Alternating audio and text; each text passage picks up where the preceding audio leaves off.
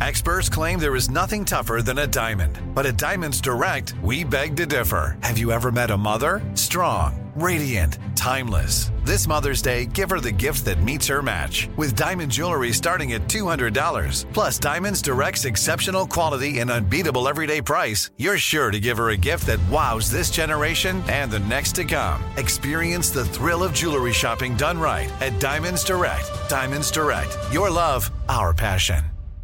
Enjoy all your favorite sports like never before at BetMGM. Signing up and playing is so easy. Simply sign up using code Buckeye and receive up to $1,500 back in bonus bets if you don't win your first bet. When you register with BetMGM, you can get instant access to a variety of parlay selection features, live betting options, and the best daily promotions in the business. And with BetMGM at your fingertips, every play and every game matter more than ever. Place your moneyline, prop, and parlay bets with the king of sportsbooks today. Sign up using code Buckeye and receive up to $1,500 back in bonus bets if you don't win your first bet. That's right, up to $1,500. Again, sign up using code Buckeye and receive up to $1,500 back in bonus bets if you don't win your first bet. BetMGM and GameSense remind you to play responsibly. 21 plus and present in Ohio. Subject to eligibility requirements. Rewards are non-withdrawable bonus bets that expire in seven days. Gambling problem? Call 1-800-GAMBLER in partnership with MGM Northfield Park. That's 1-800-GAMBLER.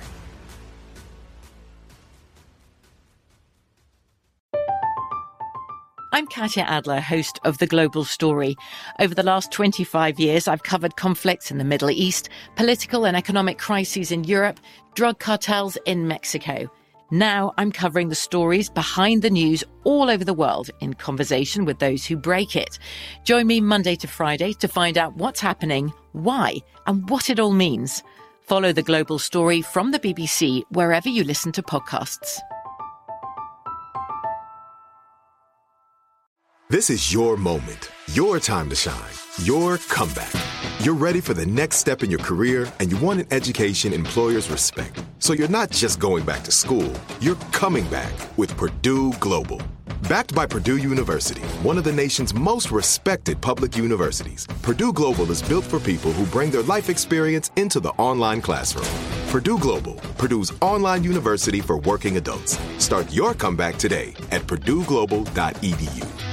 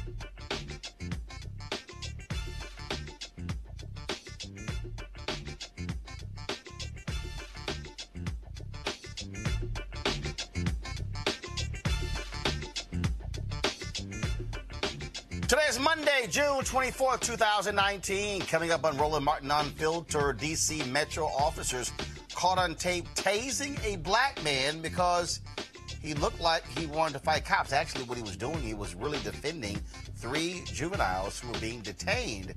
Wait until we show you this video. Also, uh, South Bend Mayor, uh, presidential candidate Pete Buttigieg takes heat at a town hall meeting because of police brutality after a black man was shot and killed by cops and the body cameras were not working. Clarence Thomas, the only African American on the Supreme Court, literally thinks it's okay to remove black jurors. Really? Wait until you hear Sonia Sotomayor basically correcting him and jacking him up. So, mate, thank God we have this sister on the court because Clarence Thomas has no idea what the hell he's doing. White supremacists responsible for the Charlottesville, Virginia attack killed Heather, Heather Heyer. Y'all, he wants mercy. Seems prison is too tough for him. Get over it. Also, Congressman Jim Clyburn of South Carolina had his huge annual fish fry over the weekend. It was the hot ticket for 21 Democratic presidential candidates. We'll hear my interview with him on the Tom Joyner Morning Show and break down this week's debate with our radio talkers panel. Plus, Tyler Perry talks about owning your stuff at the BET Awards and also tributes to two African American pioneers who passed away this weekend. It's time to bring the funk on Roland Martin Unfiltered. Let's go. Whatever the he's on it. Whatever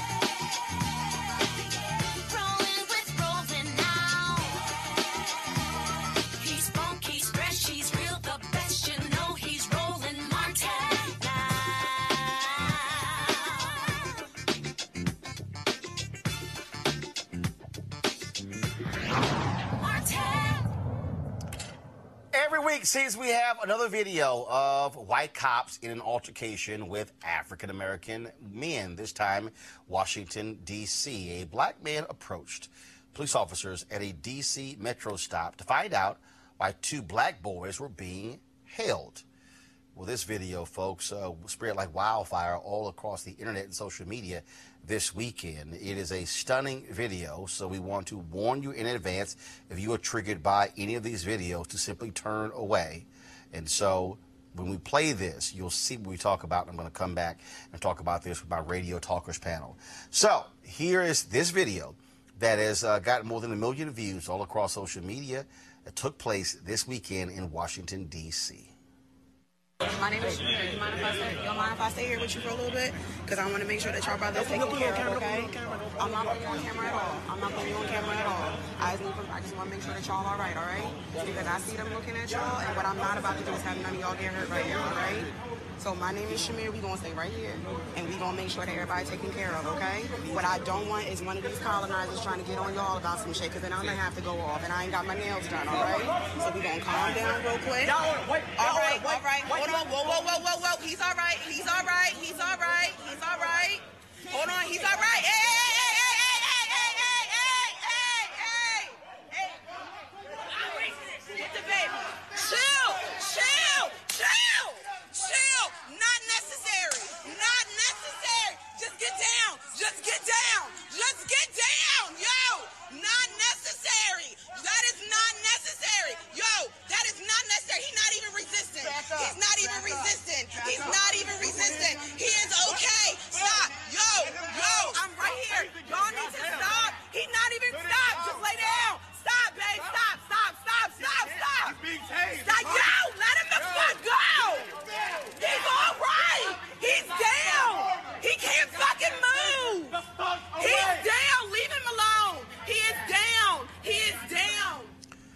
In a statement, the Metro Transit Police Department explained that the incident report says the stunning officer deployed the taser because the unidentified child advocate interfered with the investigation and looked as if he was getting ready to fight the cop. Because of social media outrage, Metro Transit Police have opened an investigation. Now, I'm going to do this here. So I'm going to play the video again because now you hear their explanation. I want now with that explanation being said, I now want you to see exactly what the brother was doing.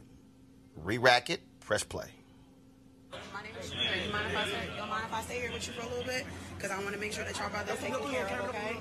I'm not putting you on camera at all. I'm not putting you on camera at all. I just, I just want to make sure that y'all are all right, all right? Because I see them looking at y'all, and what I'm not about to do is have none of y'all get hurt right now, all right? So my name is Shamir. We gonna stay right here, and we gonna make sure that everybody taken care of, okay? What I don't want is one of these colonizers trying to get on y'all about some shit, because then I'm gonna have to go off, and I ain't got my nails done, all right? So we gonna calm down real quick. Y'all, wait. All right, all right. Hold on. Whoa, whoa, whoa, whoa, whoa. He's all right. He's all right. He's all right. He's all right. Hold on. He's all right. Hey, hey, hey, hey, hey, hey, hey, hey, hey. Get the baby. Chill. Chill. Chill. Okay. Now, we're going to play that again for you because he, he, this is what happens when cops lie. Okay? You see the brother talking to, so there's a barrier. He's talking to the officer across the bench.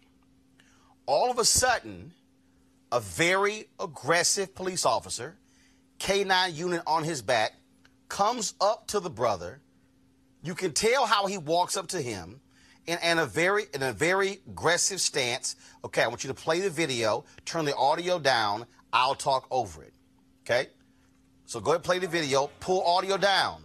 Audio down. Now I want you I want you to go back to the beginning. I want you to go back to the beginning.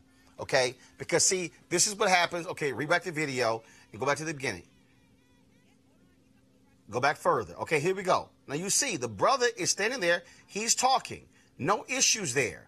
All of a sudden, you go by right now, then I want you to pause it. You see, they're talking to the officer. The officer is checking on the young man. Press play. Press play. You see that? He passed the guy on his shoulder. They're talking. Everybody is calm.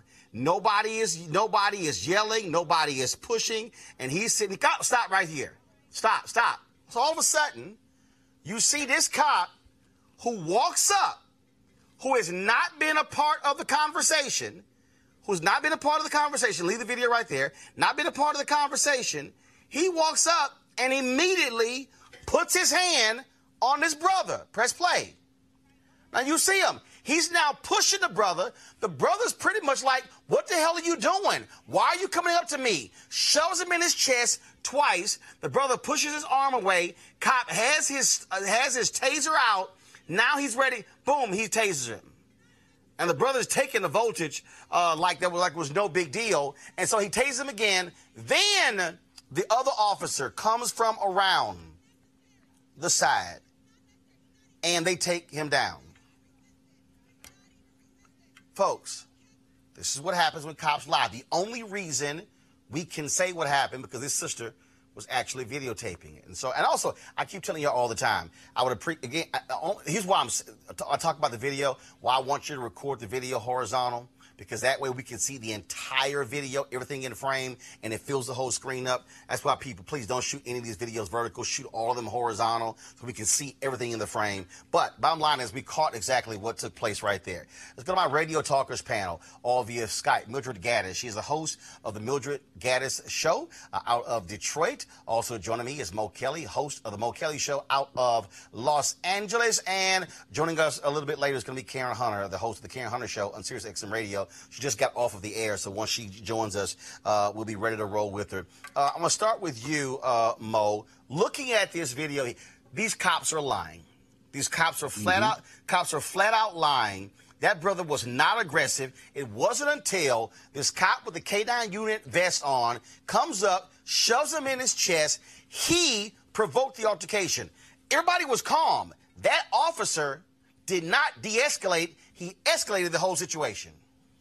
Well, you, you said a lot of what was obvious. There was not only a barrier in between the police officers and the gentleman who was talking, it was a third officer who started the physical altercation. And that's the most important th- point because there's always the point of engagement in which things go awry. There was a calm conversation, and then the third officer felt it was it was his duty, I guess, to end the conversation and then escalate it into a confrontation. And then we saw what happened. What bothers me the most is if not for the video, we might have someone who was much more uh, um, hurt or harmed. And, and black folks have been talking about this since the beginning of time. This is not new. The only thing new is our willingness to put it on tape and show all of America what we've been talking about for decades now, if not a century. Mildred, these are lying cops.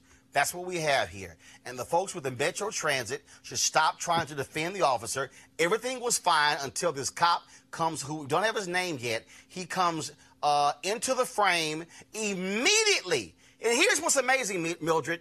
He doesn't walk up to say, hey, what's going on here? No, he literally walks up and immediately puts his hands on the brother, provo- provoking the altercation.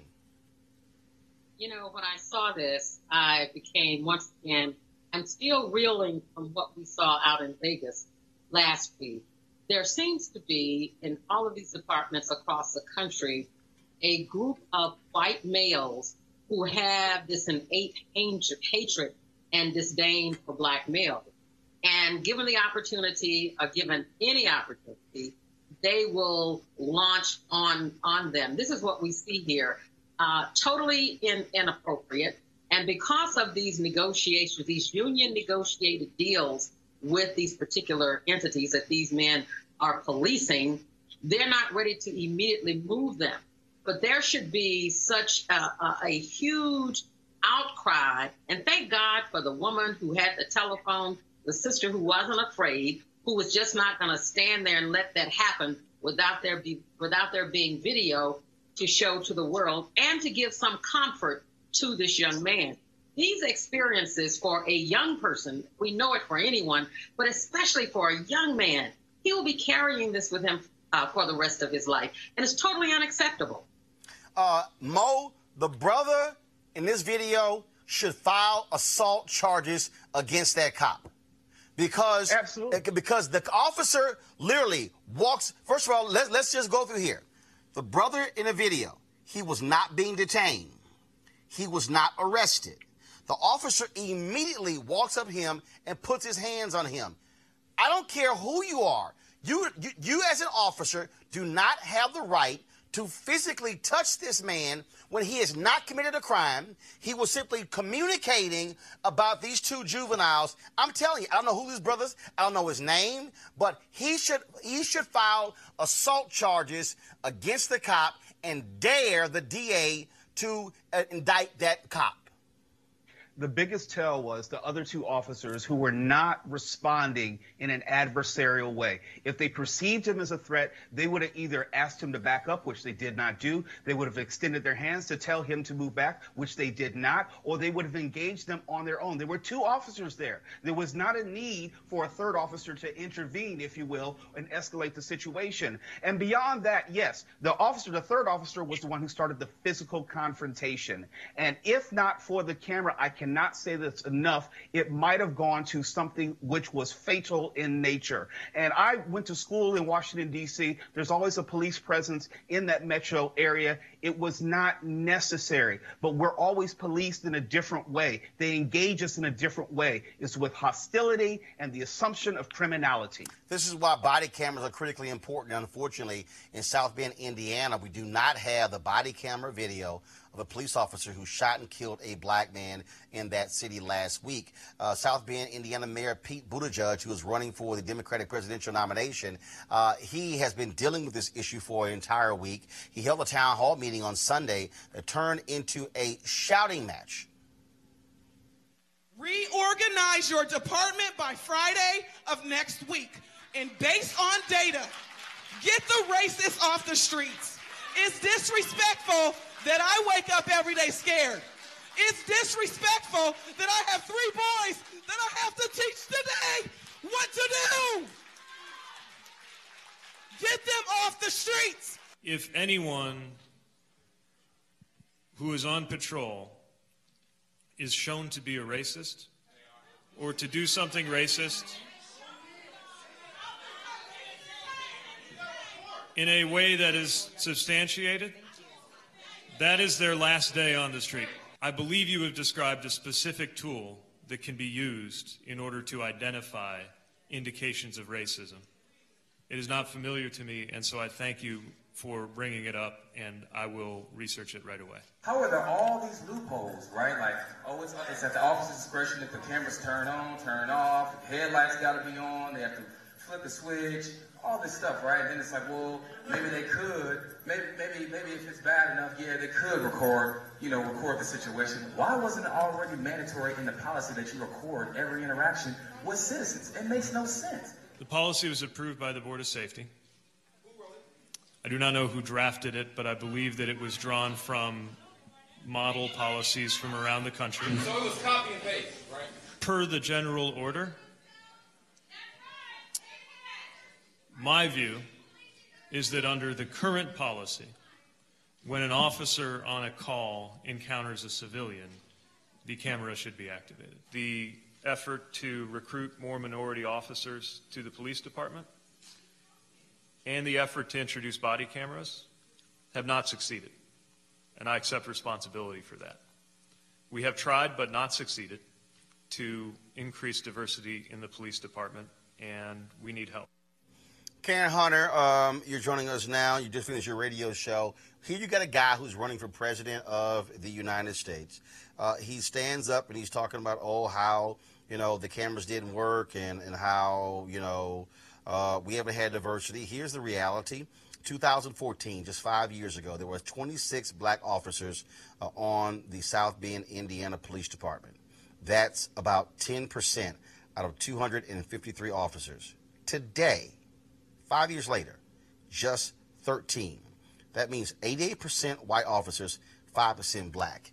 I'm just trying to understand how can Buttigieg want to be president of the United States, want to be the Democratic nominee for president of the United States, and he can't even get black officers on a police force of 150,000 and don't even have body cameras that work.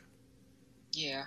Uh, so it was troubling. Today on the show, I actually canceled Pete Buttigieg as being qualified to be president of these United States. Uh, South Bend is such a small city, and if he can't control such a small city, how can he control this nation? But there's a larger question.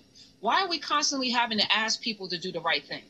Why are we constantly begging people to do what is right? And I feel like, in many ways, you know, the power that we actually have, we're not exercising. I'm tired of us looking at these stuff videos and I'm tired of us showing up to town halls and begging people to do the right thing when we have the power to make them. And I'm not saying, you know, uh, physically, I'm saying that we have the political might. So Uh, we are doing that. Uh, I'm gonna go to Mildred Gaddis here. Mildred, Mildred, what is? Are you getting it? it Yeah, you're breaking up there, Karen. You're Yeah, breaking up. So my Skype sucks, right? Yeah, yeah, you're, you're breaking up there. So, uh, Jackie, if y'all can Damn let me it. know, we can get that taken care of. Uh, I'm gonna go to Mildred Gaddis right now. Mildred, what is what is what is interesting here is Buttigieg came off of the campaign trail to deal with the issues that were taking place in South Bend.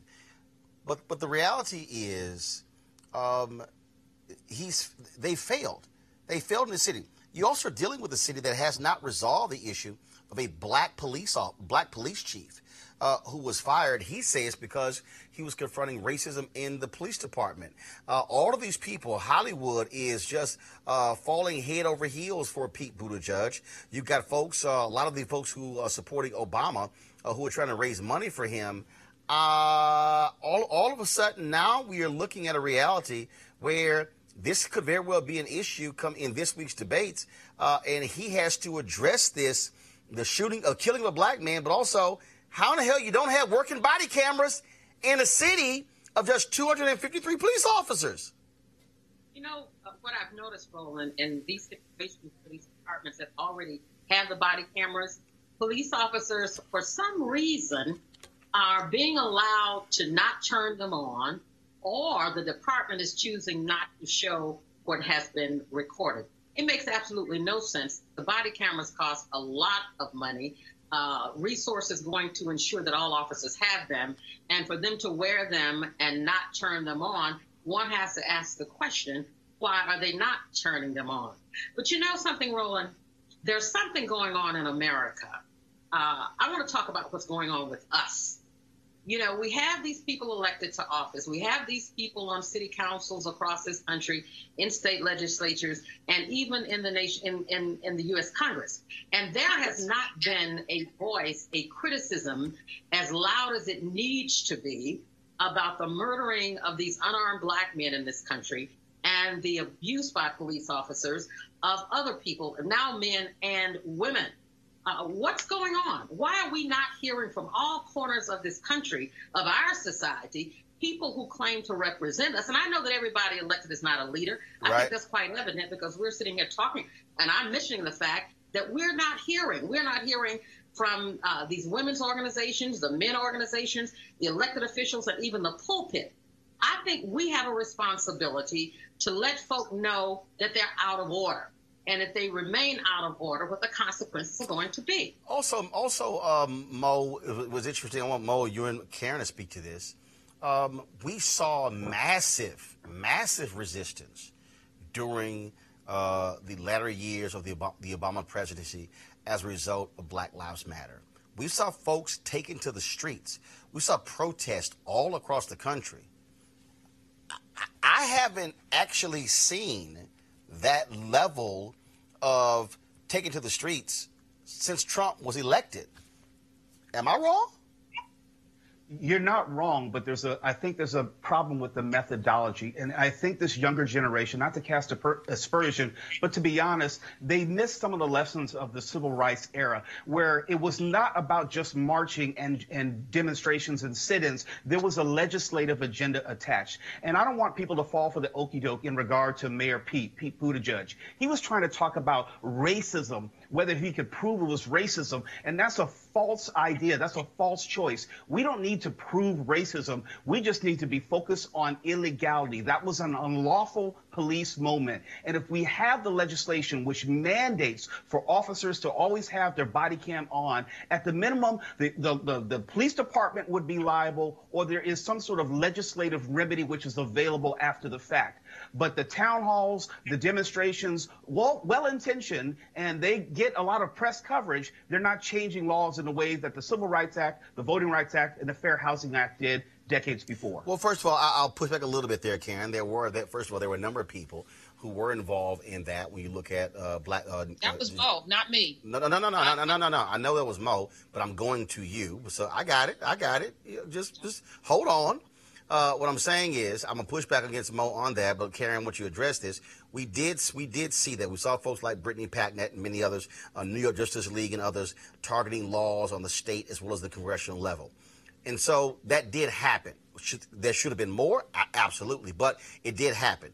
But what's still interesting to me, Karen, is I have not seen the mass mobilization in the last two and a half years. Uh, I, I I don't know about you. When was the last time you saw DeRay's blue vest uh, Right. le- leading a protest? When, when have Was you the seen? moved on? Well, well, Um, well. I know. I'm, I'm just saying. It's just, it, but it's really just really interesting that that Trump's been in the White House and literally what happened? Where did folks go?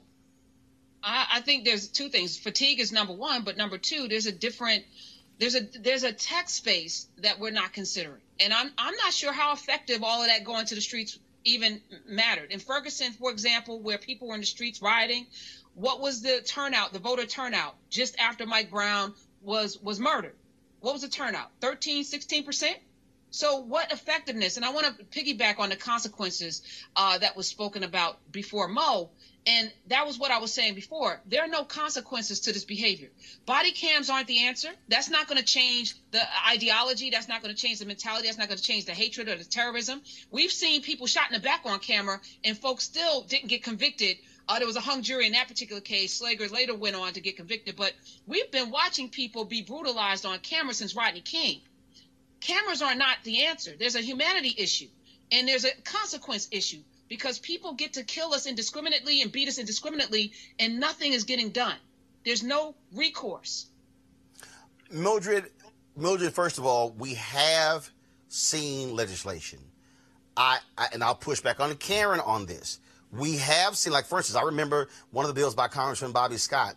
It was the protest in the streets where Democrats said, "Yo, y'all might want to go along and uh, and support this particular bill in terms of um, uh, holding police accountable, in terms of even even counting uh, shootings uh, and fatal shootings dealing with police departments. It actually was passed, signed into law. But still, what is interesting to me is the the mass public pressure. Uh, Mildred, we, we've seen Hong Kong. Uh, where they had an extradition policy and they were going to implement two million people went to the streets, mass mobilization, and they pulled that back. Uh, and, I, and what happens with mobilization, people see that, they respond to it, but you have, of course, a plan of action, as Mo, to Mo's point earlier, after the march. I, I'm just wondering, again, where, with this case here, with Buttigieg, and I'll go ahead and put it out there, and I don't care. Okay, where's Reverend Al Sharpton? Okay, where are folks, external folks with large platforms, going to South Bend and saying we're here to here to help you elevate this here? The video we showed at the top of the show, the brother uh, uh, here in D.C. Where are national leaders? Uh, uh, I mean, we we showed we showed videos uh, last week. Same thing. It's as if Trump gets elected and folks just all of a sudden said, "Okay, we're not going to do anything." Mildred and Mo. You know what? You're you're absolutely right, and I want to be very clear on that. Um, it was going into the street and marching and protesting that helped us accomplish our goals in the civil rights movement. We were also very well equipped in terms of the strategy and what we were going to do after the march. I don't ever want to give up that privilege. And I'll tell you something else. I want to be be I, I want us to have the video and not need it than to need the video and not have it. The visuals are very compelling, and we know that this thing is not going to be be be be uh, accomplished overnight. But let's not. Uh, I, I disagree with Karen. Respectfully, let me say uh, the body cams are necessary, and they ought to be wearing them, and certainly they should be on. I think Mo, and I'll say this here. I think it's wrong for anybody to think that body cameras are the solution. They are a part of the solution. Mo, go ahead. You beat me there. It's not an either or proposition. It's probably both and. We need the legislative enforcement provision, eh, harking back to the Voting Rights Act. We need to make sure that we have the body cams because the video is compelling. And I know that more people would be getting away with murder, not even uh, uh, Michael Slager, if we didn't have the video. It's not going to convict everyone, but if it convicts someone, then I'm all for it. And then after that, yes, we have to make sure we do actually vote, not only for policies and procedures but for actual people. Going back to Mayor Pete Buttigieg, uh, I know black people are concerned because uh, historically with the Democratic Party, people are chosen for us, but not necessarily by us. And Pete Buttigieg is the latest example. He's going to go through hell in this debate because of African Americans. And I think Pete has forgotten that the base of the Democratic Party in 2019 is black women, emphasis on black. So until Pete comes to terms with that, and realizes that and we hold him accountable for that, then Pete gets to gets away with this and saying these things at town halls, which are not indicative of the truth, and they are disrespectful to us as a community. Let me. Let, I, I, you brought something up there, and I want to. I want to. I'm going to go to Karen and Mildred, and come back uh, to Mo on this. I think we are making a mistake when we keep saying that the base of the Democratic Party is black women. Here's why. Okay, in Alabama, all the focus was on black women about 94% of black men also voted for Doug Jones. The reality is, if you look at the numbers, black women voted the highest for Hillary Clinton. The second highest group that voted for Hillary Clinton was black men. And I think it's a mistake for candidates to ignore black men. I look, I've talked to people on the cam- on the campaigns of Booker, Harris, Warren, and Biden and I said, y'all need to have a black men only town hall. I said, go to one of these cities and hit, because here's the deal. There was a nine point gap, Karen, between black men who voted for Obama and Romney. It was a nine point gap between the, the percentage of black women who voted for Obama versus Romney and black men. Nine points less for, uh, for black men in 2012. In 2016, it was um, even low, it was even a wider gap than that. Something is happening here where black men are not seeing these issues the same way as black women. I just think that again the mistake is that black men are still voting overwhelmingly Democrat, and it's wrong to leave them out of these conversations, Karen. You're spot on. Absolutely. I think having a black men only town hall because the issues are different, but let's not mistake it. You know, when we look at Stacey Abrams and the work that she did with Higher Heights and other organizations to mobilize voter registration, and it's usually black women leading that push Right. and black and coming along behind them. But no, you're absolutely right. We cannot ignore anybody in this election cycle. And let me just be clear about this. Um, I, I wasn't discounting body cams, but I don't think body cams are getting us, you know, any more justice than we've ever had. I think we need to start looking at this thing differently and using tech more, et cetera. But I think you're spot on with getting black men involved in the issues that are affecting them. And, and they're different than the ones that are affecting black women. And I do think it's a mistake treating us like monoliths. Mildred? Uh, first of all, I think one of the greatest untold stories in America has to do with how black women carried the civil rights movement, the tremendous work they did. They didn't do it alone. Very true. They, and it's an untold story. Very true. And first, secondly, there really are more of us than there are of you all, and and uh, and that's not to be negative, but the lesson here, and I told my audience in Detroit, is that we need to look at what black women in Alabama and Georgia did. They delivered. They didn't deliver uh, at the expense of black men. They didn't deliver without black men, but they worked it and delivered in a way that we have not seen in a very, very long time. Right. All, all I'm saying though is um, the the, the, the, the you're right. Mistake. No, but, but but but but but here's follow me here, and I and I've seen this with candidates. What I'm saying is this here, and I've said this to Tom Perez. Common sense says if there was a nine point gap between black men and black women for Obama and Romney, and there was a larger gap between black men and black women uh, when it came to Hillary and Trump, I said, y'all got a black male problem. I said, now here's the deal. You can't afford, if you're a Democrat, you can't afford for 80, 82% of black men supporting a Democratic candidate. You need that number to be like black women, 90, 92, 94%. Now, I don't know specifically why. Uh, what I, what I, I, now I do believe that, and I don't know for a fact there were black men who were like, I'm not to vote for a woman. And brothers, just like some white men who I talked to during the campaign, need to get the hell over that. Uh, somehow, as, as if a woman can't be president.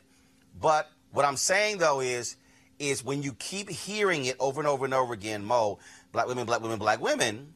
What I'm saying is there's a gap on this side, and you might want to pay attention to it because you can go hard for black women and get that number to be 94, 95, 96.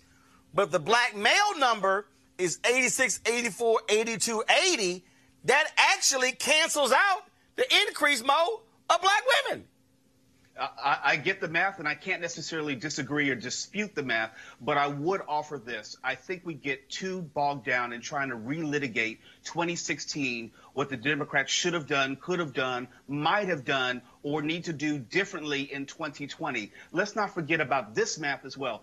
Donald Trump won by basically 80,000 votes across three or four states. If we rearrange that, we're not having any of these discussions, and the Democrat Party, Democratic Party is just going to uh, just move forward as it wanted to. So, but there, but it can't be denied that the energy is coming from specifically black women. It's already been said. If we talk about what happened in Alabama, if we talked about what happened in Georgia, if we talk about Stacey Abrams, who was chosen to give the Democratic response to the State of the Union, it says to everyone, not even in this conversation, that the Democratic Party has chosen black women to lead us into the future. And I'm saying it's okay with me, and I think the numbers long term will bear it out. Here, but here, uh, and I'll, I'll leave you with this. Uh, and uh, Henry, go, go to my iPad here. Exit polls here. 98% of black women in Alabama voted for Doug Jones. Black women made up 17% of all voters. Black men made up 11% of all voters. 93% voted for Doug Jones. All I'm saying is, if you're trying to make an argument, you better focus on both and not leave out one because every vote is going to matter if they want to send Donald Trump packing uh, to Trump Tower or Mar-a-Lago, where in the hell he's going to go to. All right, let's go to our next story, folks. Uh, Justice Clarence Thomas has always shown he really doesn't give a damn about black folks. Well, check this out. So last week, the Supreme Court handed down a decision uh, that struck down uh, a case out of Mississippi where a white DA consistently used preemptor- preemptory challenges to remove black jurors.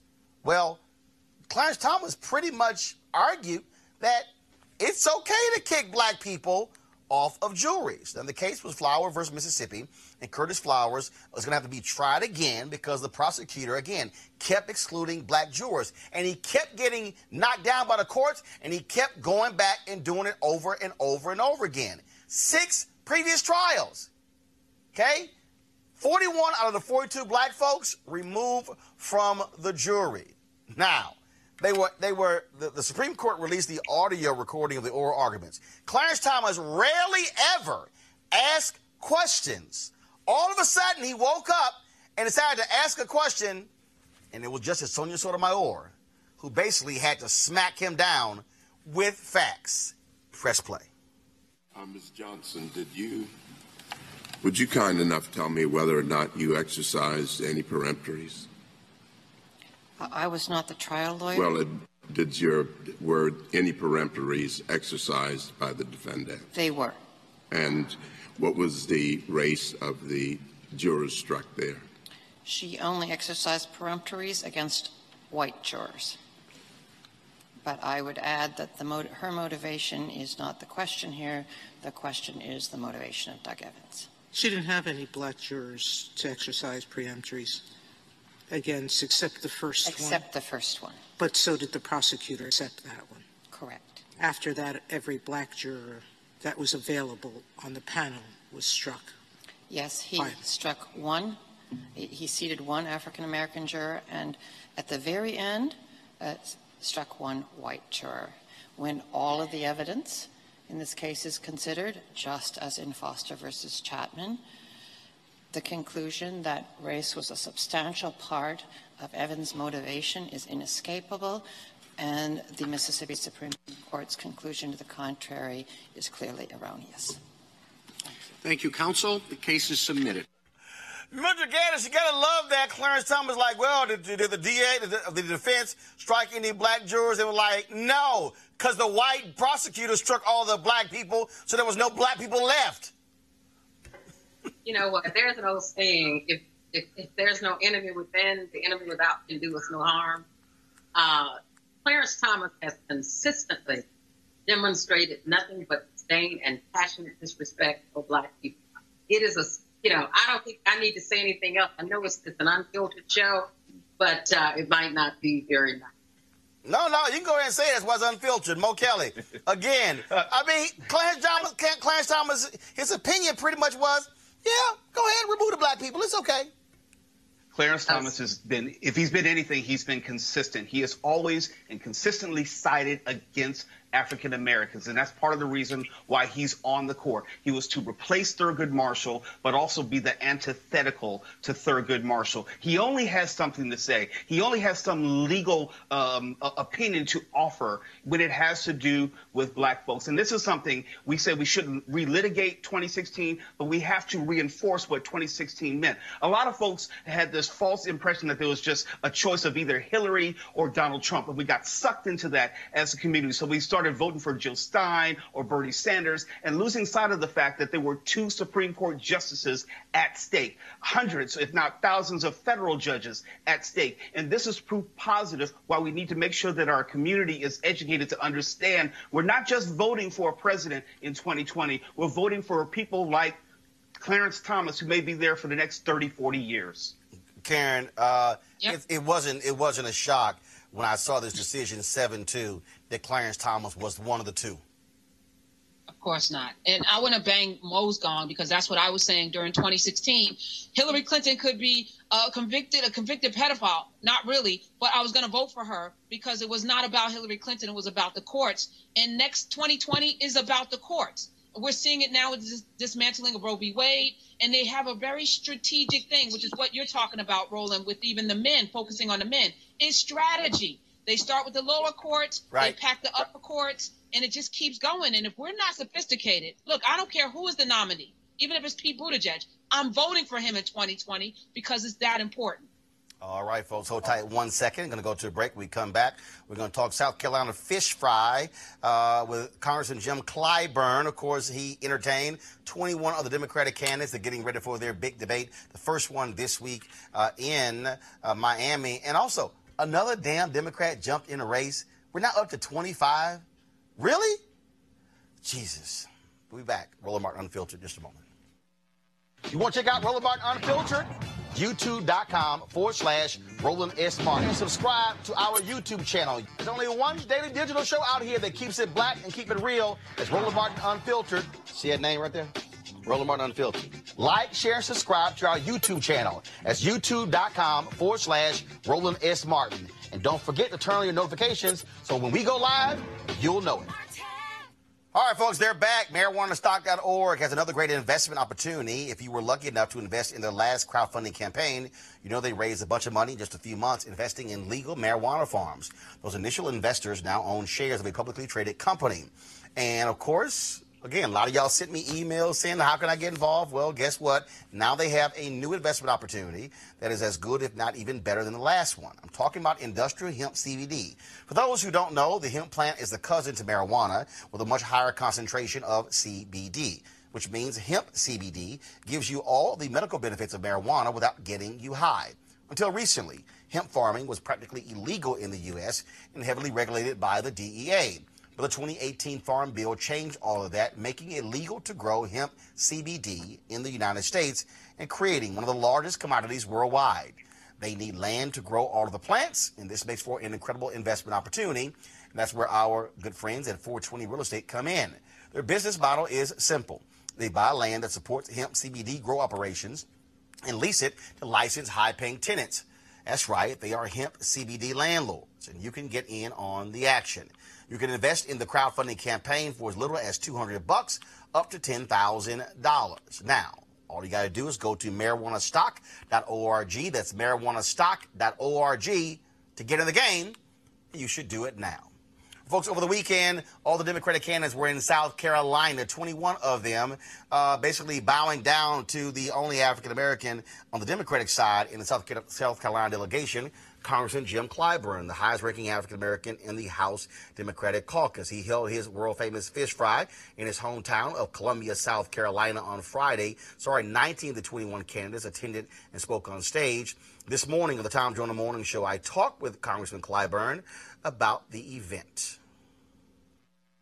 so, Congressman, they, they, they were all there. Uh, anybody stand out? Anybody who, who really stood out this weekend? I think Kamala Harris is, from what I heard, Yeah. uh, from reactors, people thought uh, she did uh, very, very well. Um, I don't think anybody uh, did themselves uh, any real harm. Um, Inslee um, uh, impressed uh, a lot of people. Uh, so I think that um, it was a very interesting weekend. Uh, people were very, were very collegial to each other. Very. Um, I was very impressed. Very impressed. Well, Congressman, you also uh, uh, you also uh, did an interview last week where you said you were surprised uh, that Senator Kamala Harris and Senator Cory Booker are not doing better in South Carolina. Of course, they're lagging behind Vice President Joe Biden, Senator Bernie Sanders. Do you think it's, they're the only they're two African Americans in the race, including the brother out of Florida? But but, but do you believe that it's, Messam. bec- it's because they are relatively new compared to those two in terms of name ID? Do you believe that they'll actually increase their black support and overall support in your home state? Well, I think there's a little bit of it. Uh, also, you know, I've always told people uh, African American voters are pretty much faith voters. So much of what we do, our civil rights activities, came out of the church. Our political uh, activities came out of the church. In the early Congress people, uh, black Congress people, before I got elected back in the uh, post Reconstruction era, a lot of them were church leaders. One of was even the AME bishop, Richard Cain. So when you look at this, they tend to go with faith issues. I want to see your deeds. I need, need not hear your words. And so I think that the deeds versus words, I think that means a whole lot uh, to African American voters. I have been born and raised in the parsonage, so I know a little bit about that uh, thought process. And so I think that that's what they're up against. Also, Congressman, uh, you were. All right, so uh, now Senator Kamala Harris, she made quite an entrance to that fish fry. She, uh, I guess, she was trying to channel Beyonce at Homecoming, huh?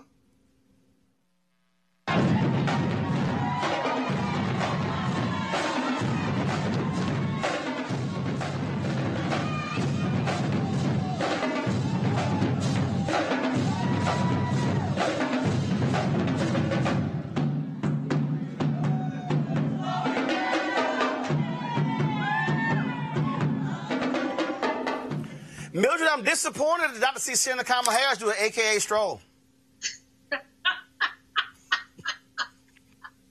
I can't believe it. I can't believe it. And I had, I was, cha- I was, it was challenging trying to understand what Clyburn was saying. So, what's your question to me?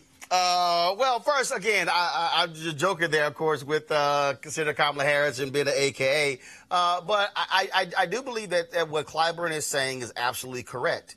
Um, look, you're not going to get, and I'm going to go back. I said this at, by the third year of Obama. I said, if you're the next black person running for president, trust me, you're not going to get the same runway as Obama did. And I think that's what we're seeing with Senator Kamala Harris, and we're seeing that with Senator Cory Booker. I think black voters, Mildred, are extremely smart, and they're saying we want to see Trump gone, and we're going to support earlier right now the person who we think has the best shot to move Trump out.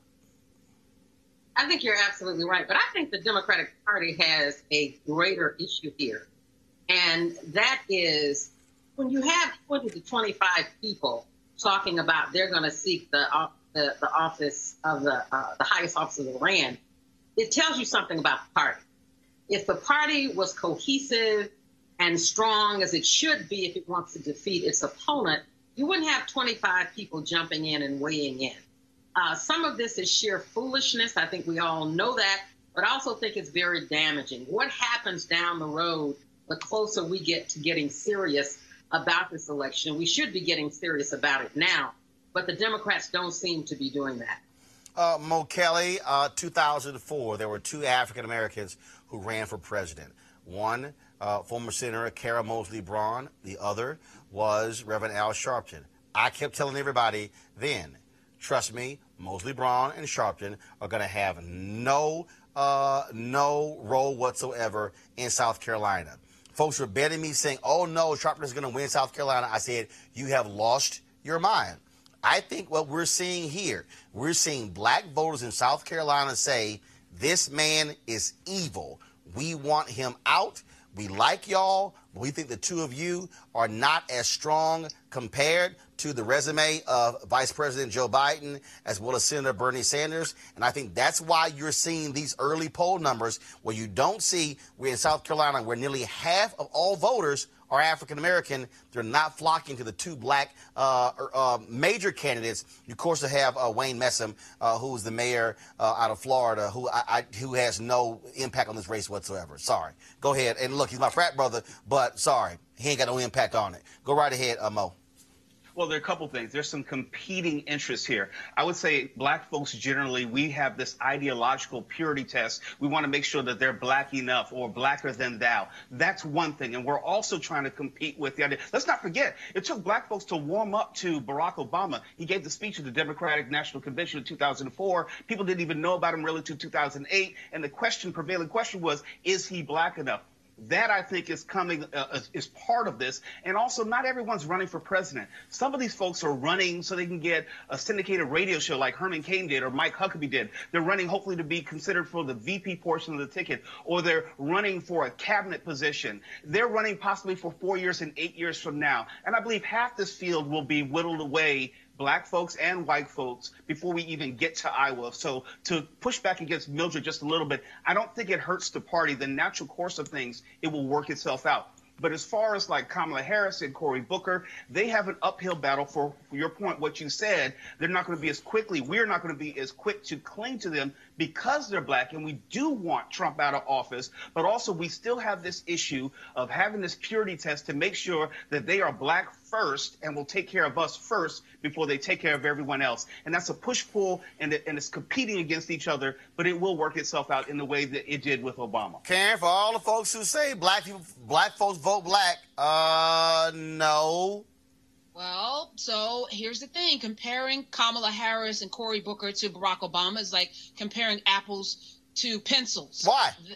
Barack Obama was special. Barack Obama was special. How? And yeah, because he's he was a special candidate. How? It was how? Because he was special. There's a magical thing about Barack Obama that neither one of those candidates have. And it's not something that's tangible. And if we're being honest to Mo's point, it wasn't until Barack Obama won Iowa that black people jumped on the bandwagon, including, including some people that we know, famous civil rights leaders, were on Hillary's ticket until Barack Obama won Preach. white people in Iowa. So yeah, they're they're a little bit different, and and that purity test should be for everybody, not just black candidates. What are you going to do for Black America? Right. What are you going to do for us? But- should be the question for all of these candidates, But black that, or white. but that's why I that's but, but I think black it is proving the point that black people uh, are like black people are very smart in making determination as to who they're going to support. So for all the people who say, oh, uh, they voted because they were black, it's like no, no, no, no, no. Black folks make calculated decisions just like they did uh, in 1988, 84, and 88 when Reverend Jackson ran. In 84, there were a lot of people who said, I'm sorry, Reverend, you can't win. We're supporting Mondale. In 1988. You can't win. We're supporting Dukakis. That existed, and I'm using 2004 as an example as well. And so I think it's going to be look. If you're, if, if the reality is, if you're Senator Kamala Harris, you're Senator Cory Booker, you desperately need a win in South Carolina and not second place. All right, folks, we're going to go to uh, our next story uh, that uh, is uh, uh, quite interesting here, and that is in Charlottesville. Uh, remember the the white supremacist who killed Heather Heyer, ran her over with the car, injured dozens of others. Well, James Alex Fields Jr. y'all is begging the judge responsible for his sentencing to show him some mercy. Yes, this is real. His legal team believes that, believes that the 22 year old should not spend the rest of his life in prison due to his age, his traumatic childhood, and his history of mental illness. Oh, the white privilege, Mo. Well, look at it this way. He wants to have leniency and he wants to have his sentence shortened, but all he did was shorten the life of Heather Heyer. Uh, let's not overthink this. Bye, Felicia. The sooner you're gone, the happier I'm going to be. And let's get it on. Let's get on with it. Because at this point, we have this fundamental, as a country, we want to allow grace for folks who are not like us. I'm tired of it. I'm sick of it. He committed murder. It was premeditated. Let him have life in prison without parole. Karen, I just love these white boys who get in trouble and they go, "Eh, Judge, they're so young. They have so many years ahead of them. I mean, the the the, uh, the, swimmer in Stanford, uh, I think it was in Minnesota, uh, where a young kid was raped, and it's like, well, you know, this person he's only 20, has a lot more years ahead of him. But if you could be 18, ah, guess what? Your ass committed a crime when you're a juvenile, life. Right. Well, we know that this is an unjust system when we talk about the Scottsboro boys and, and a host of others. And then don't forget the kid that had affluenza who actually killed some people while behind the wheel of a car and claimed that his parents gave him too much privilege. And the judge said, oh, you know what? You're right. But this is the problem when we don't have people in juries and sitting on the bench who understand our plight, who understand who we are. And as far as this guy, I don't even know why we're having this conversation. I mean, Dylann Roof, it's one thing for the families to forgive him, but he was sentenced to death, which is what you know might be appropriate for that crime in Charlotte, Charleston, South Carolina. And Heather Heyer, every time you play that video, it just makes my heart sink to know that this guy has the audacity to open his mouth and ask for mercy when he had none, when he plowed into all of those human beings. Mildred, he's just, he's having a tough time, Mildred. hang him high, hang him high. You know, I feel wow. I'm serious about that. Um, there's only one one response to this. This individual was mentally fit enough to uh, decide to, to prematurely decide what he was going to do. He orchestrated it. He was very clear prior to that to the incident, telling the world who he was and how much he hated people of color. So there is no leniency. We just need to watch what this judge does.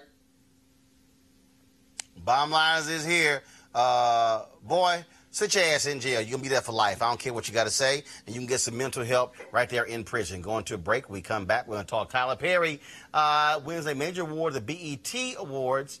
And I think the speech that he gave is going to go right alongside the one that Prince gave in 2000, the Soul Train Awards, where he said it's about owning and not being owned. That's next.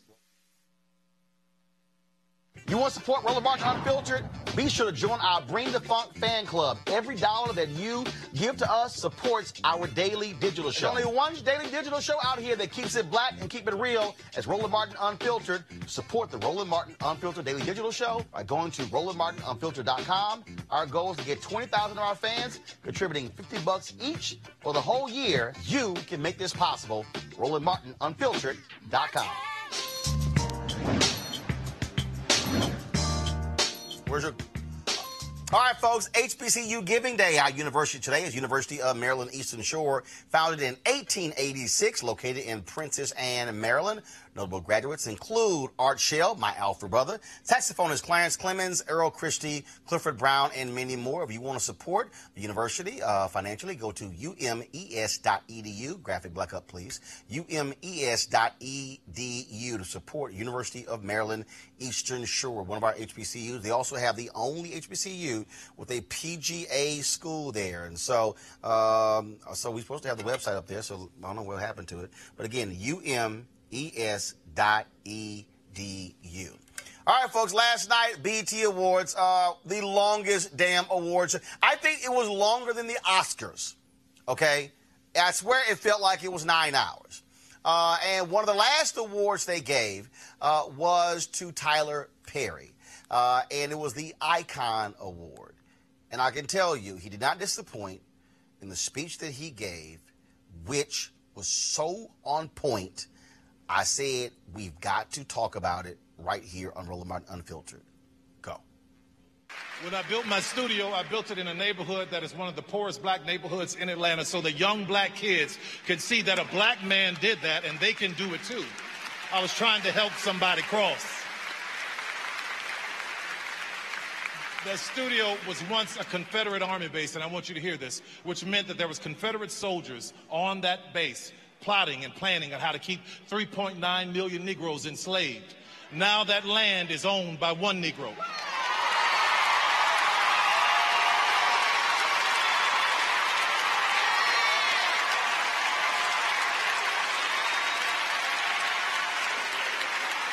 It's all about trying to help somebody cross. While everybody was fighting for a seat at the table, talking about Oscar so white, Oscar so white, I said, y'all go ahead and do that. But while you fighting for a seat at the table, I'll be down in Atlanta building my own. Because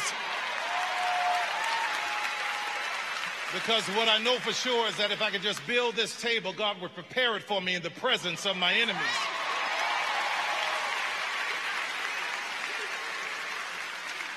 Rather than being an icon, I want to be an inspiration. So thank you, BET, my new family. Thank you, everybody. I want you to hear this. Every dreamer in this room, there are people whose lives are tied into your dream. Own your stuff, own your business, own your way. God bless you. Thank you, BET. Thank you, Scott. I love you guys. Thank you. Uh, Karen, last year I had Tyler Perry speak at the National Association of Black Journalists Convention in Detroit, and I wanted him uh, to emphasize that, but also I wanted him to emphasize that his empire was built by black people. That by serving your black audience, you don't have to cross over. Now, I'm not denigrating those who cross over, but I do believe what happens is uh, we have taken, first of all, all, all a result of white supremacy we have taken on this whole idea that we need to cross over. We need to have this sort of uh, white base uh, of fans as well in order for us to be able to get the things that we want in life. This is the second studio that Tyler Perry has built. He's got his private jet, he's got his mansions, he's got his millions. It is because he respected and served black people. Yes. Listen, you've done it. You're doing it. I'm doing it.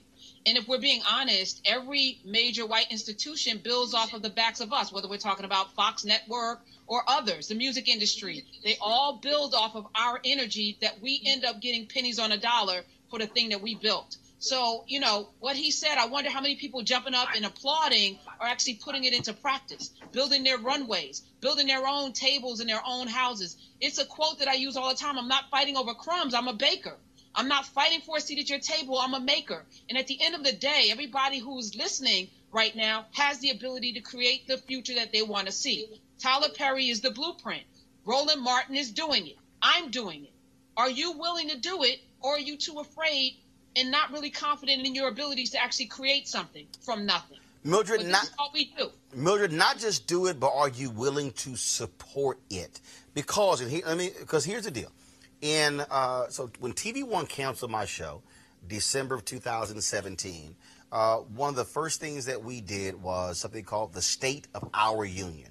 It was an idea that I conceived. I said, look, let's actually do our own discussion on the state of our union to counter Trump's speech. That was a result of Congresswoman Maxine Waters, Congresswoman Frederica Wilson, and others saying they were going to skip his State of the Union. I came up with that at the NAACP Image Awards. NAACP joined me. Congressman Bennie Thompson said, great idea. Try to get the CBC involved, but they went ahead and attended the speech. It's another story. But here's what happened, and I've said this, I said it at NABJ. I'm not quite sure if I actually said it on this show. Uh, we were uh, one hour, Mildred, we were one hour away from going live. I had just finished getting uh, out of the makeup chair. My cell phone rings. I answer my cell phone, and the other, end was Tyler Perry. And Tyler says, Man, I'm watching you on YouTube right now. I'm watching some videos. Bruh, you, you you're our voice. He said, Please tell me you're working on something. And I said, Well, as a matter of fact, Tyler, I am. I proceeded to tell him what I was working on. That is this show, Roland Martin Unfiltered. He said, I love the fact that you're doing uh, independent. And so ever since then, we've struck a friendship. We talk all the time. We text all the time. We're looking at how we can work together.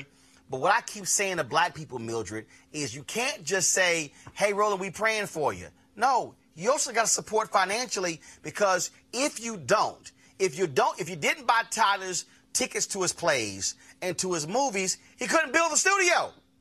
And so we also have to say, wait a minute, how am I supporting the folks who also doing what we say we want to be done?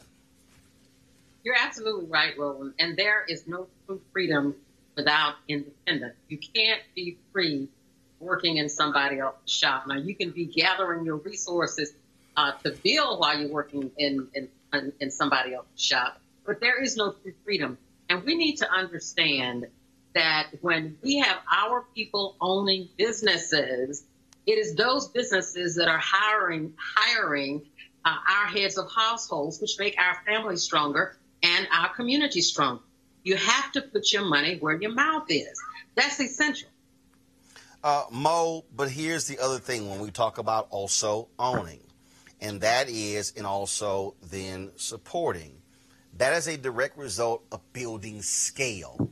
And so, what I mean by that, okay, Tyler could not build one studio and then build a second massive studio if he did not achieve scale. You achieve scale by being able uh, to have the resources to build your platform, to market, and also grow it. Look, I know exactly what, what my vision is for this. My vision is not for this to be me as the only person hosting the show. No, my vision is to actually build a black digital content network but that's scale. That's actually having other people doing multiple shows, which also requires resources. And I keep using this phrase, Mo, we have to fund our freedom. It's not enough to sit here right now and watch us on Periscope and watch us on Facebook and watch us on YouTube and then say, oh, well, somebody else send them five bucks or 10 bucks or 20 bucks or 50 bucks. No, we have to fund our freedom.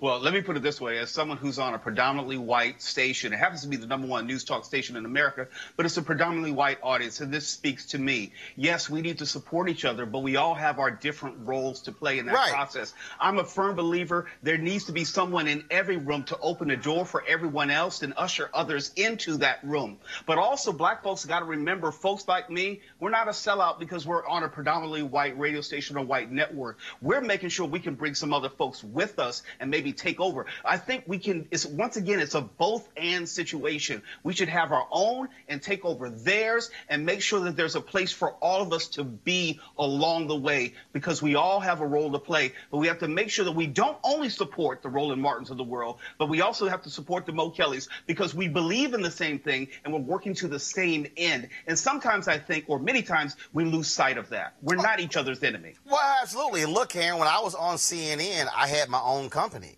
Uh, and I was on Tom Joyner Morning Show, which was which was black owned. I was doing TV One, which was black owned, and I was doing both. But the key is, and this was the key, when I was at CNN, I did not think that CNN was better than TV One. I told them on election night 2008, I had to step off the set to do two or three hits on TV One. They were like, "Well, why?" I said, "Because they paid me before y'all did." and I'm not going to dismiss them just because I'm on your air. And so, to, to Mo's point, we need folks in all places. But the other piece is we have to be able to have places where we absolutely are controlling our destiny and we're not asking somebody else's permission. Can I please go cover this black event or this black story? right? Or even have to explain why, right? Right. And the ice water is colder. It's it's. I think that's over. I think we're in a generation. This generation is really understanding their value and their worth, and we're seeing it play out. Whether we're looking at new billionaires being made like Jay Z, or we're looking at the landscape of you know folks like Chance the Rapper and Lil Nas X and others who are finding their capital and creating their own lanes. I think we're in a very special time right now. What Tyler Perry spoke to is an awakening that I think is reverberating throughout the country, throughout the world, because this is a global movement. And I'm I'm just happy to be a part of it. And I'm glad that I'm watching this happen. I'm glad I'm alive for it. And again, uh, you go back to the speech that Prince gave in 2000 when he was recognized for Artist of the Decade. He essentially said the same thing when he said to own your masters. He said, look at these contracts you're signing and understand you're working for them. You should be working for yourself. And so we appreciate what Tyler Perry is doing. Uh, and to all the folks out there, again, if you want to support what we're doing, support us at RolandMartinUnfiltered.com. Become a member of our fan club. Uh, again, you can give via Cash App, PayPal, uh, Square. It doesn't matter. Some people are giving to us monthly. Some people are give, who are tithing monthly. Some people are giving to us once a, uh, one payment. Doesn't matter. We need your support because, again, we want to be in a situation to be able to have much diverse conversations. Uh, I'm going to end this way with each one of you before I go to memoriam. Uh, final thought. Whatever your final thought is, go. Mo. I think this is a good beginning. I was warmed. My heart was warmed by what I heard from Tyler Perry, but it's a starting point. It was a great moment, but I hope we generate some momentum from that. People can't only hear it, but they have to act upon it and not wait for the next moment to come along. We need that, need that momentum so we can turn it into a movement. Final, final point on any topic. Mildred, whatever you want to say, go. I just want to say that despite all the challenges we're facing in this country, this is a great moment for us all to be in. And uh, it's incumbent upon upon all of us to seize the moment. There's a lot of work to be done, and each of us needs to stick up our buckets where we are and address that particular issue and never ever be satisfied. And I hope you don't mind me asking uh, the viewers to join me and uh, follow me on Facebook at the Mildred Gaddis Show. Thank you. Absolutely. Uh, Karen. I just want to uh, say thank you. Thank you for inviting me. Thank you for uh, having this platform. And I want to also say we are our brothers' keepers. We're our brothers and sisters' keepers. And let's be mindful that we're stronger together. There are 300 million people in America, but globally we're 2 billion strong. We're the global majority. We're not minorities. We're not less than. We're not minor. We're greater than. And in, in many ways, we need to understand that to, to become the greatness that we need to see ourselves in. Uh, first of all, Mo, when can people hear you on the radio? Sure, you can find me at KFIAM640.com or MrMoKelly.com. My show, The Mo Kelly Show, is from 6 to 8 Saturdays and Sundays on West Coast time. And you can always hit me up on Twitter and Facebook at Mr. Mo Kelly. Mildred. Sunday mornings, Kiss FM 105.9, Detroit, WDMK. All right, then. And Karen. Sirius XM Urban View, 6 to 8. Excuse me, what am I doing? 3 to 6 p.m. Eastern. That- 3 to 6. 3 to 6 every Monday through Friday on channel 126, which actually is the best.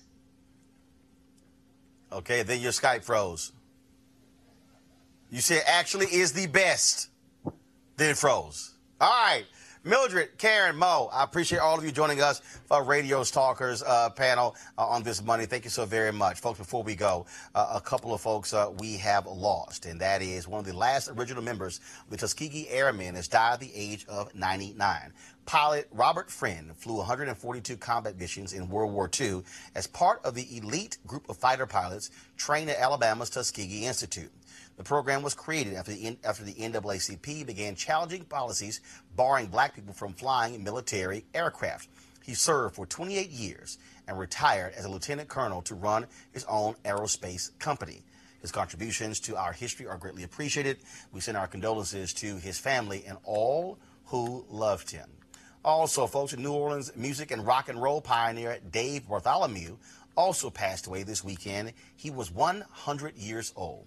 Bartholomew discovered Fats Domino and is the man credited for helping to shape the sound and direction of both rhythm and blues and rock and roll, while indirectly helping shape, uh, much later, rap. He, along with Fats Domino, wrote classics like Ain't That a Shame, I'm Walking, and Let the Four Winds Blow. He is a member of the Songwriters Hall of Fame and the Rock and Roll Hall of Fame. Bartholomew's legacy will continue to live on through his music.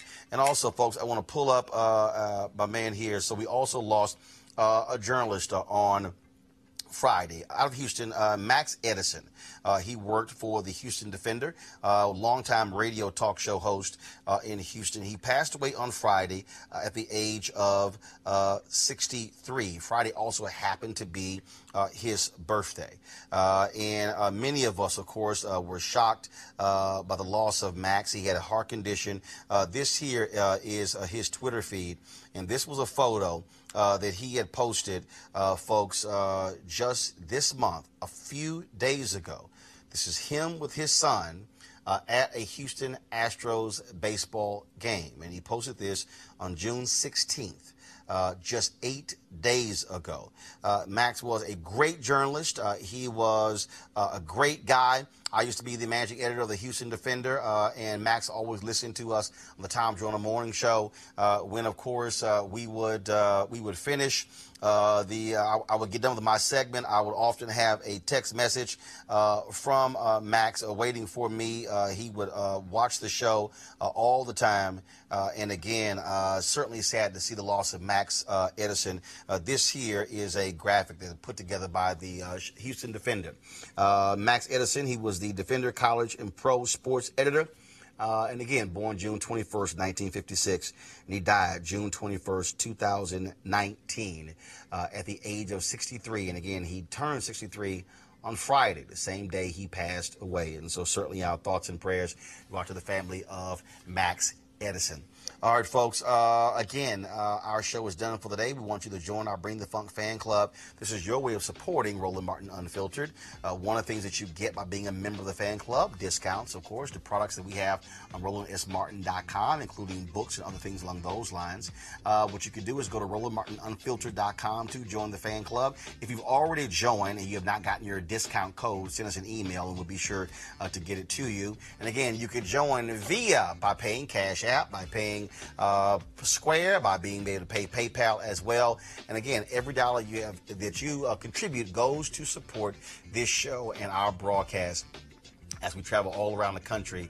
Uh, we've got some great things happening in the month of July. We'll be attending uh, the uh, Essence Festival, also the NAACP Convention, National Urban League as well in August, National Association of Black Journalists. And so we've got an absolutely packed schedule uh, folks, and we want you to make it possible. Our goal is to get 1,000 uh, new fan club members by the uh, end of June. Uh, so we have just a few days left, and so we want you guys uh, to join right now and saying go to RolandMartinUnfiltered.com uh, and sign up today. Because hey, look, you heard what Tyler Perry had to say. If you can't own it, if your folks also don't support it, which means we've got to fund our freedom. This is about us. This is about not asking somebody else, can we please go cover this? Can we do this? No, this is about us controlling our destiny and also employing African Americans and giving them a shot in the media field. All right, folks, I shall see you guys tomorrow. Holla!